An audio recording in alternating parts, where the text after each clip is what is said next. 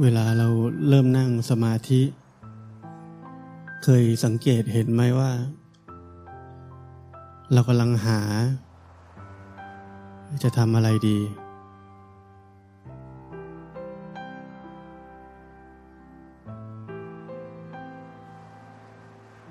เคยเห็นความดิ้นรนของตัวเองไหม นั่งปุ๊บ มึนมึนเบลอเบลอฟุ้งซ่าน แล้วก็งงงงจะยังไงดี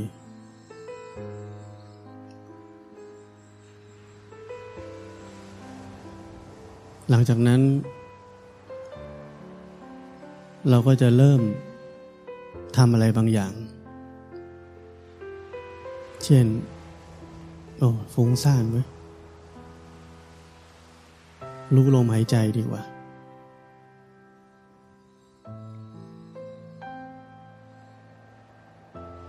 รู้สึกตัวดีกว่า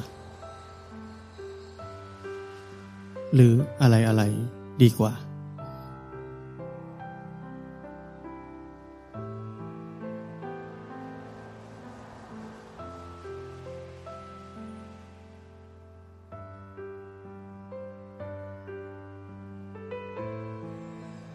แล้วเราก็ทำแบบนั้นไป ภายใต้ ความขับดันบางอย่าง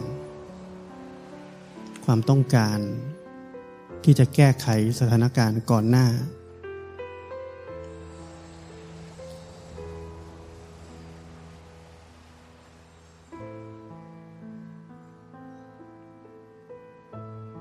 กับอีกแบบหนึ่ง เราเริ่มนั่ง จิตใจก็ฟุ้งซ่าน ยังไม่รู้จะรู้อะไรดี สับสน แล้วเราก็แค่รู้สึกว่า เรามีหน้าที่ มีหน้าที่ที่จะมีกรรมฐานสักอย่างหนึ่ง เช่น ลมหายใจ หรือความรู้สึกตัว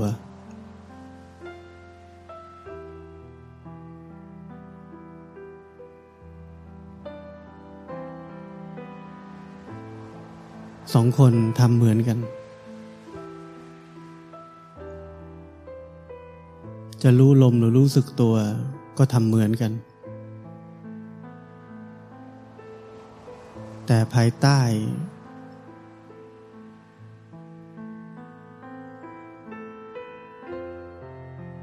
ความอยาก กับภายใต้ หน้าที่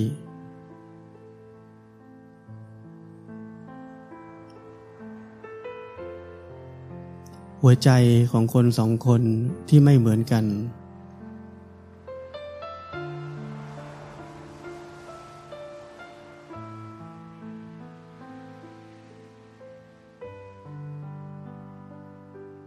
ก็ให้ผลลัพธ์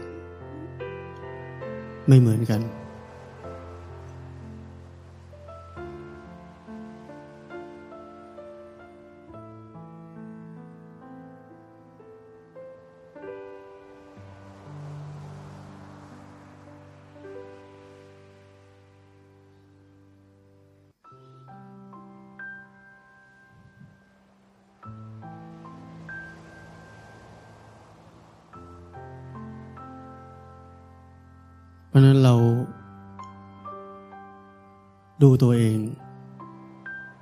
เราอยู่ในคนประเภทไหน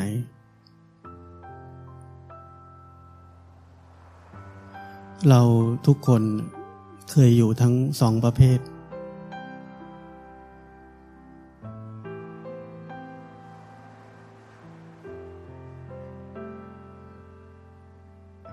แต่ถ้าเราอยู่ในประเภทที่ทำหน้าที่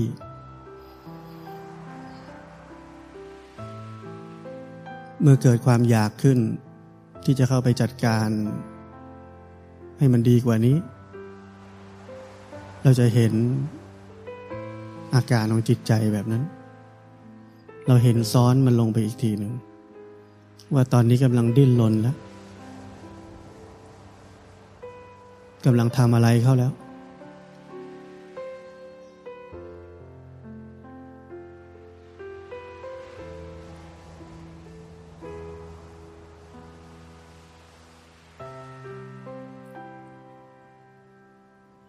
แล้วพอเรารู้ทันแบบนั้น การปฏิบัติธรรม เราจะรู้สึกสบายขึ้น เป็นธรรมชาติขึ้น ที่เป็นแบบนั้น เพราะว่ามันไม่มีใครต้องทำอะไร ถ้าเราต้องทำอะไร สบายไหมไม่สบายนะ ต้องไปทำงาน ต้องไปทำนี่ทำนั่น ไม่สบายใช่ไหมนั่งเฉยๆ สบายกว่า การปฏิบัติธรรม มันก็เป็นความสบายคล้าย ๆ เรานั่งเฉยๆนั่นแหละ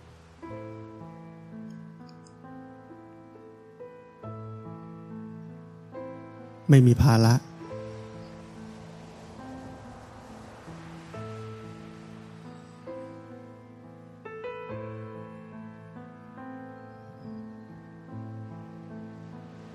แต่แน่นอนว่า ภาระมันชอบมาหาเรา แล้วเราก็ชอบสร้างภาระต่อ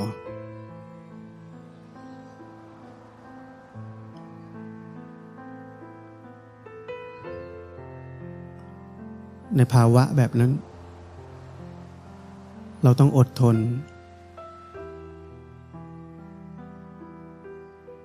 อดทนที่จะไม่ทำอะไรเพิ่มเข้าไปอีก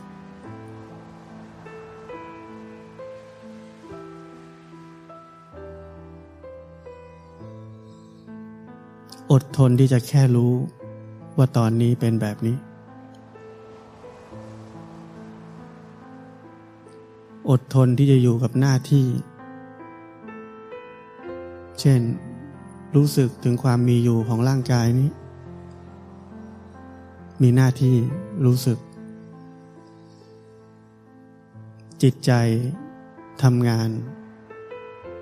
ปรุงแต่ง ไปไหนตอนไหน มีหน้าที่รู้ อดทนที่จะรู้สภาวะตามความเป็นจริงไปเรื่อย ๆ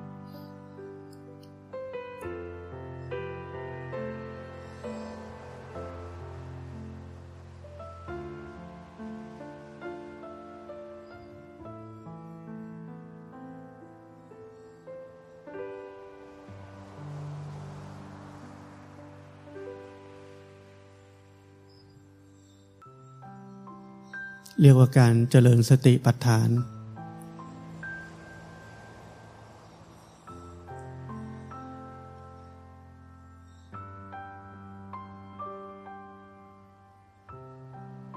รู้มันซื่อๆไป มันจะยังอึดอัดอยู่ มันจะยังขมุกขมัวอยู่ มันยังไม่ดีเหมือนที่เคยดีอะไรอย่างนี้ อดทนรู้ซื่อๆไป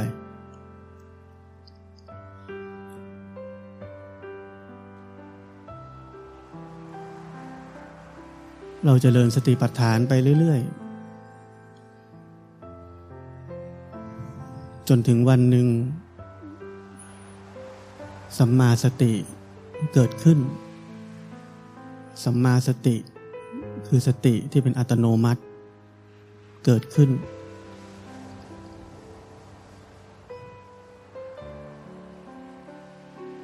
สติอัตโนมัติหมายความว่า เราไม่ต้องคอยระลึกรู้ มันระลึกรู้ของมันเอง ไม่เกี่ยวกับเรา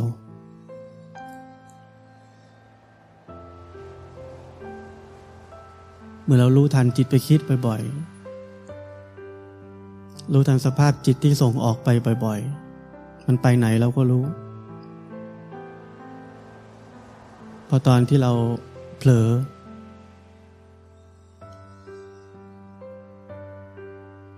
เหมือนบางคนที่เคยว่า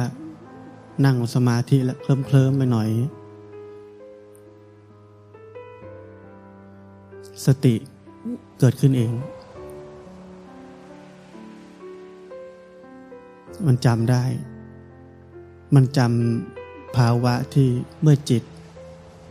หลงออกไป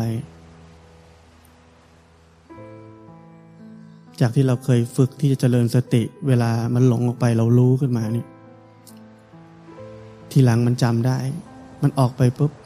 มันรู้เองเลย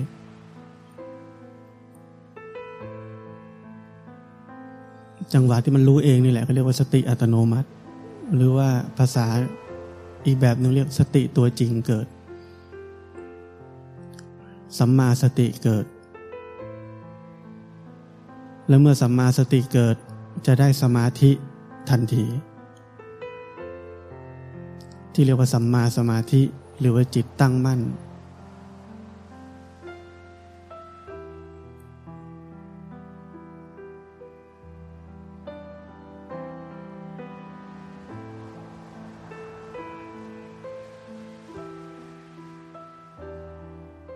ซึ่งก็แล้วแต่กำลังของสัมมาสติ แรงเท่าไหร่ สมาธิก็มีกำลังตั้งมั่นมากเท่านั้น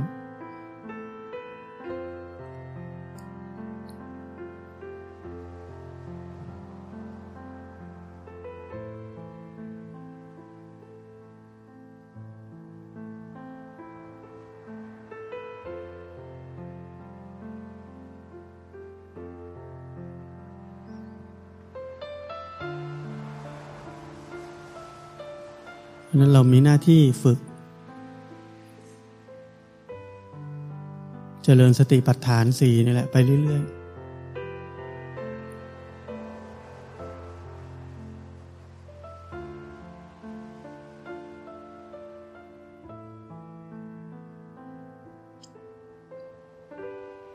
อริยมรรคมีองค์แปดเริ่มจากสัมมาทิฏฐิ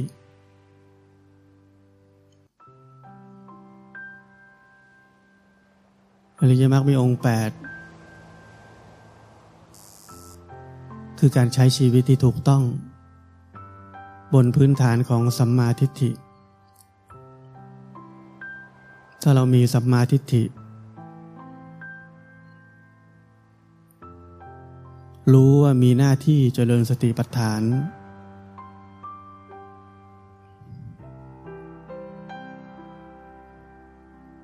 มรรคทั้งด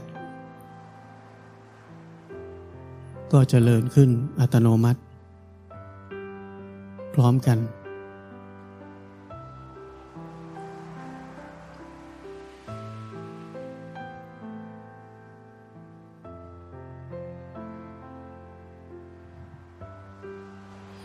ถ้าเราเคยดูมรรคแปดเนี่ย เราจะเห็นว่า สัมมาสติ และสัมมาสมาธิเนี่ยอยู่ที่ข้อเจ็ดกับข้อแปด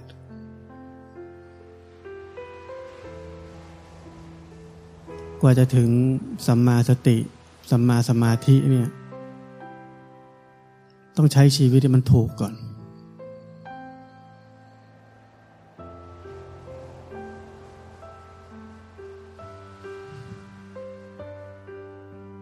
การพูด การคิด การทำอะไร ให้มันถูก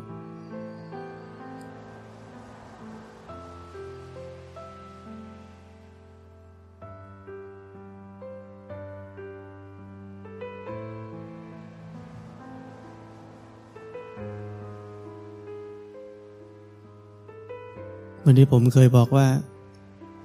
ให้เราหันกลับมาดูจิตใจ รู้จักสภาพที่มันปกตินี้ไว้ สภาพที่ปกตินี้ มันมีอยู่กับเราอยู่แล้ว แต่เรามันไม่เอา เราชอบผิดปกติ ปกตินี่มันน่าเบื่อ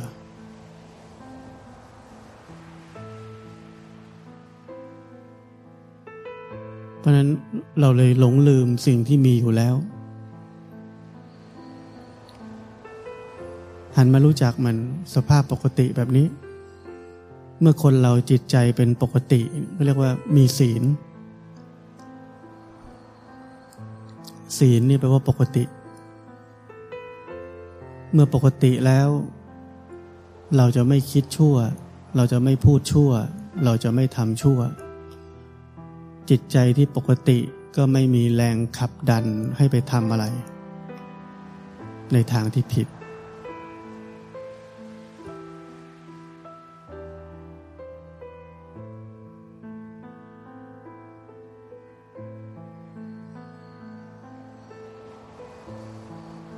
นั้นเมื่อจิตใจเราปกติ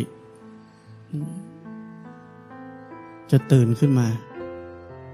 เมื่อเราได้รู้จักจิตใจที่ปกตินี้แล้ว เราจะเริ่มตื่นขึ้นมาจ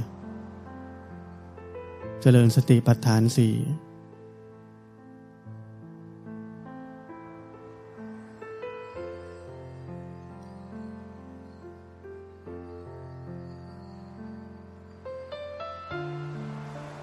รู้กายรู้ใจตามความเป็นจริง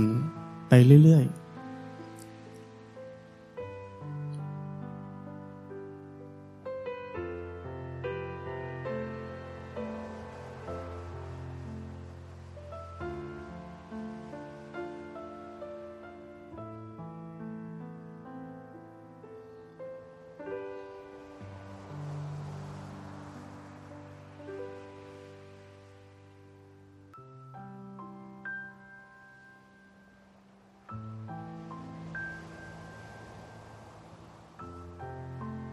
รู้สึกอยู่ที่กายที่ใจนี้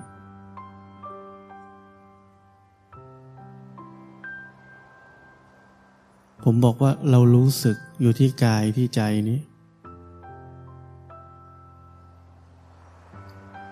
ไม่ใช่บังคับให้อยู่ที่กายที่ใจนี้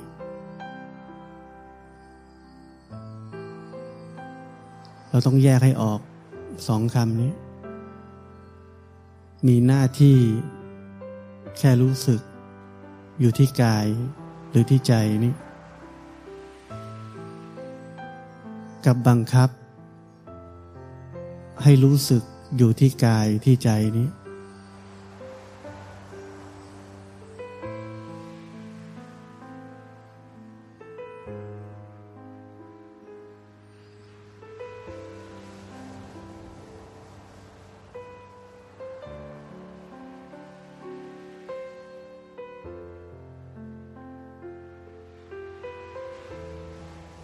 รู้สึกถึงความแตกต่างของการแค่รู้สึก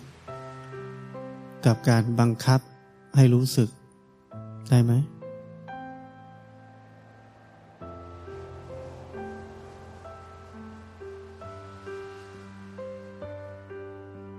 เราทุกคนจะมีช่วงจังหวะ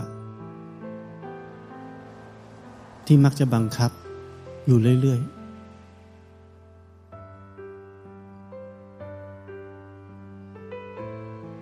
ไม่ต้องเอาอะไรมาก แค่หลงไป ฟุ้งซ่านสักพัก แล้วมันก็ละอายใจ รู้สึกว่า อุ้ย ต้องรู้สึกตัวแล้วเว้ยนั่นนะบังคับเลย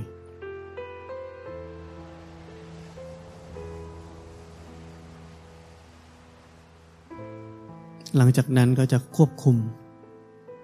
ประคอง คอยจะรู้ ตอนนั้นนะ่ะลองสังเกตความรู้สึกในใจ อึดอัดคับแคบ หนักแน่น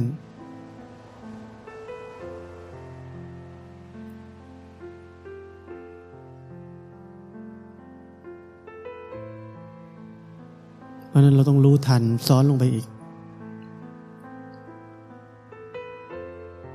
ไม่งั้นมันก็คาอยู่ตรงนั้นทำอยู่อย่างนั้น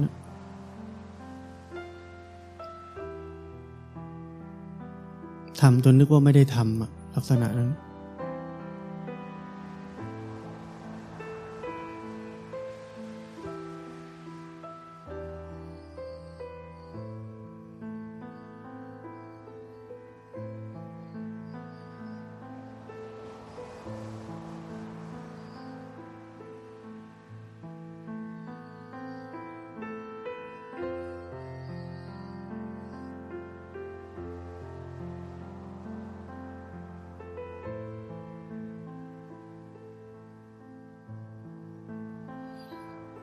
จิตมันไหลไปคิด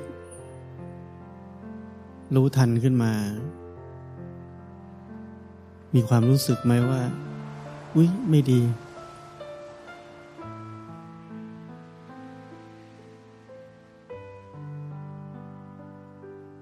หรือว่า แค่รู้ว่ามันไปคิดแล้ว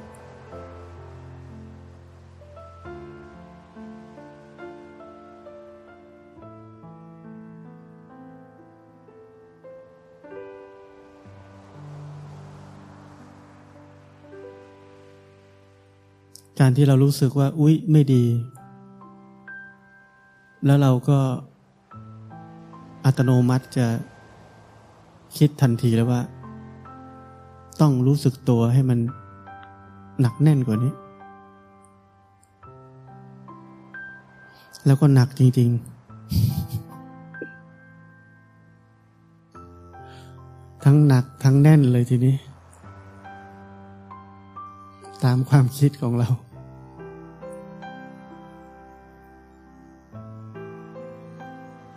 จะสังเกตว่าปัญหาอะไรเกิดขึ้นรู้ไหม เราติดอยู่กับสิ่งที่ผ่านไปแล้วเมื่อกี้นี้ ความคิดนั้นถูกรู้ไปแล้ว ปัจจุบันนี้เรารู้สึกตัวแล้ว แต่เราติดอยู่กับอดีตคือเมื่อกี้ไปคิดมันไม่ดี เราจะแก้ไขอดีต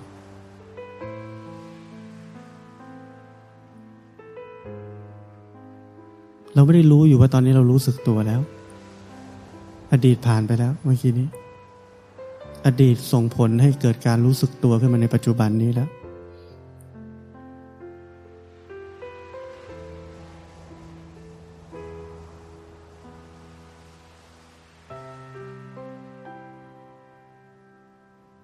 เห็นไหมว่าแม้กระทั่งการปฏิบัติธรรม เรายังไปติดกับอดีตได้เลย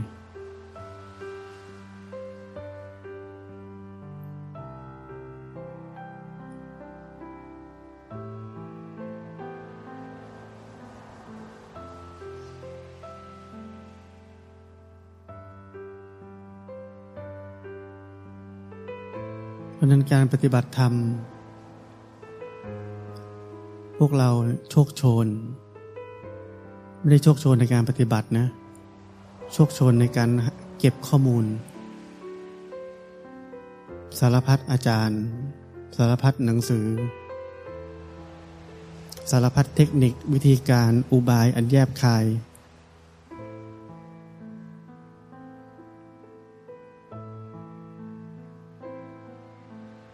ส่งผลให้เรา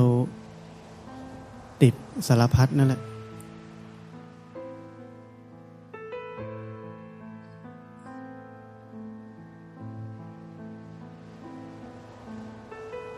ผมดูดูแล้ว ถ้าเราย่นย่อการปฏิบัติธรรม เข้าใจหลักการปฏิบัติ ว่าเรามีหน้าที่รู้ว่า แท้จริงเราเป็นแค่ธาตุรู้ธาตุรู้มีหน้าที่แค่รู้ รู้อะไร รู้อย่างที่มันเป็น เห็นตามความเป็นจริง ไม่มีเราอยู่ในสิ่งที่ถูกรู้นั้น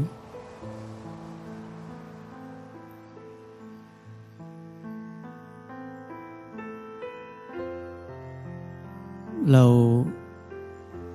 เข้าใจตัวจริงของเรา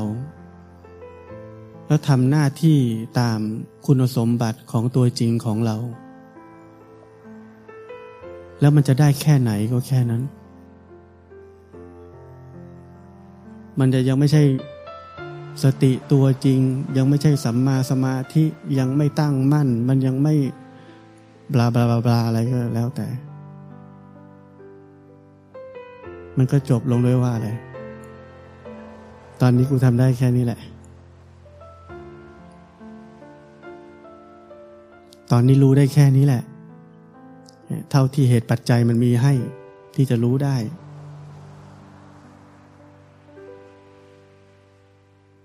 มันยังไม่ดี มันยังไม่เกิดมักสมังคี ยังไม่ตั้งมั่นเต็มที่ ยังไม่อะไรก็ตามที มันเป็นสิ่งที่เราเรียกร้องไม่ได้ เป็นสิ่งที่เราทำไม่ได้ เป็นสิ่งที่เราโหยหาไม่ได้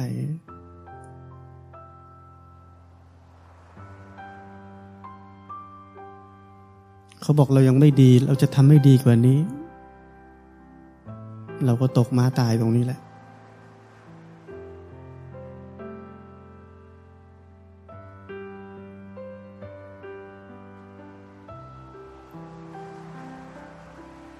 สิ่งที่เราทำได้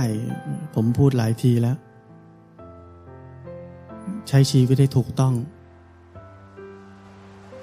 อะไรที่ไม่ส่งเสริม ให้เกิดการเห็นตามความเป็นจริง ก็อย่าทำสิ่งแวดล้อมอะไรส่งเสริมให้ฟุ้งซ่าน ก็อย่าอยู่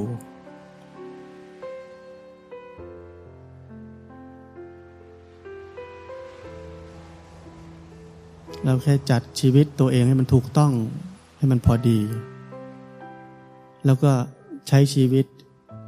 อยู่บนหน้าที่ของมรรคมีองค์แปดอย่างนี้รู้อย่างที่มันเป็นเห็นตามความเป็นจริง และได้เท่าไหนก็เท่านั้น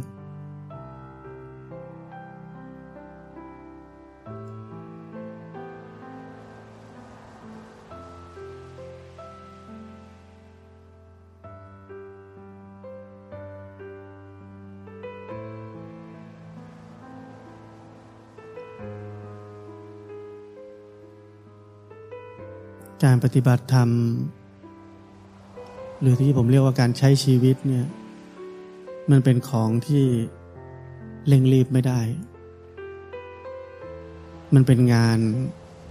ที่ประณีต ช่างสังเกต เรียนรู้ ชีวิตนี้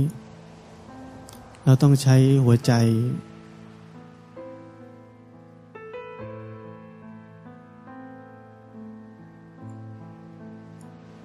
ช้ทั้งชีวิต ที่จะเรียนรู้ความจริงของกายและใจนี้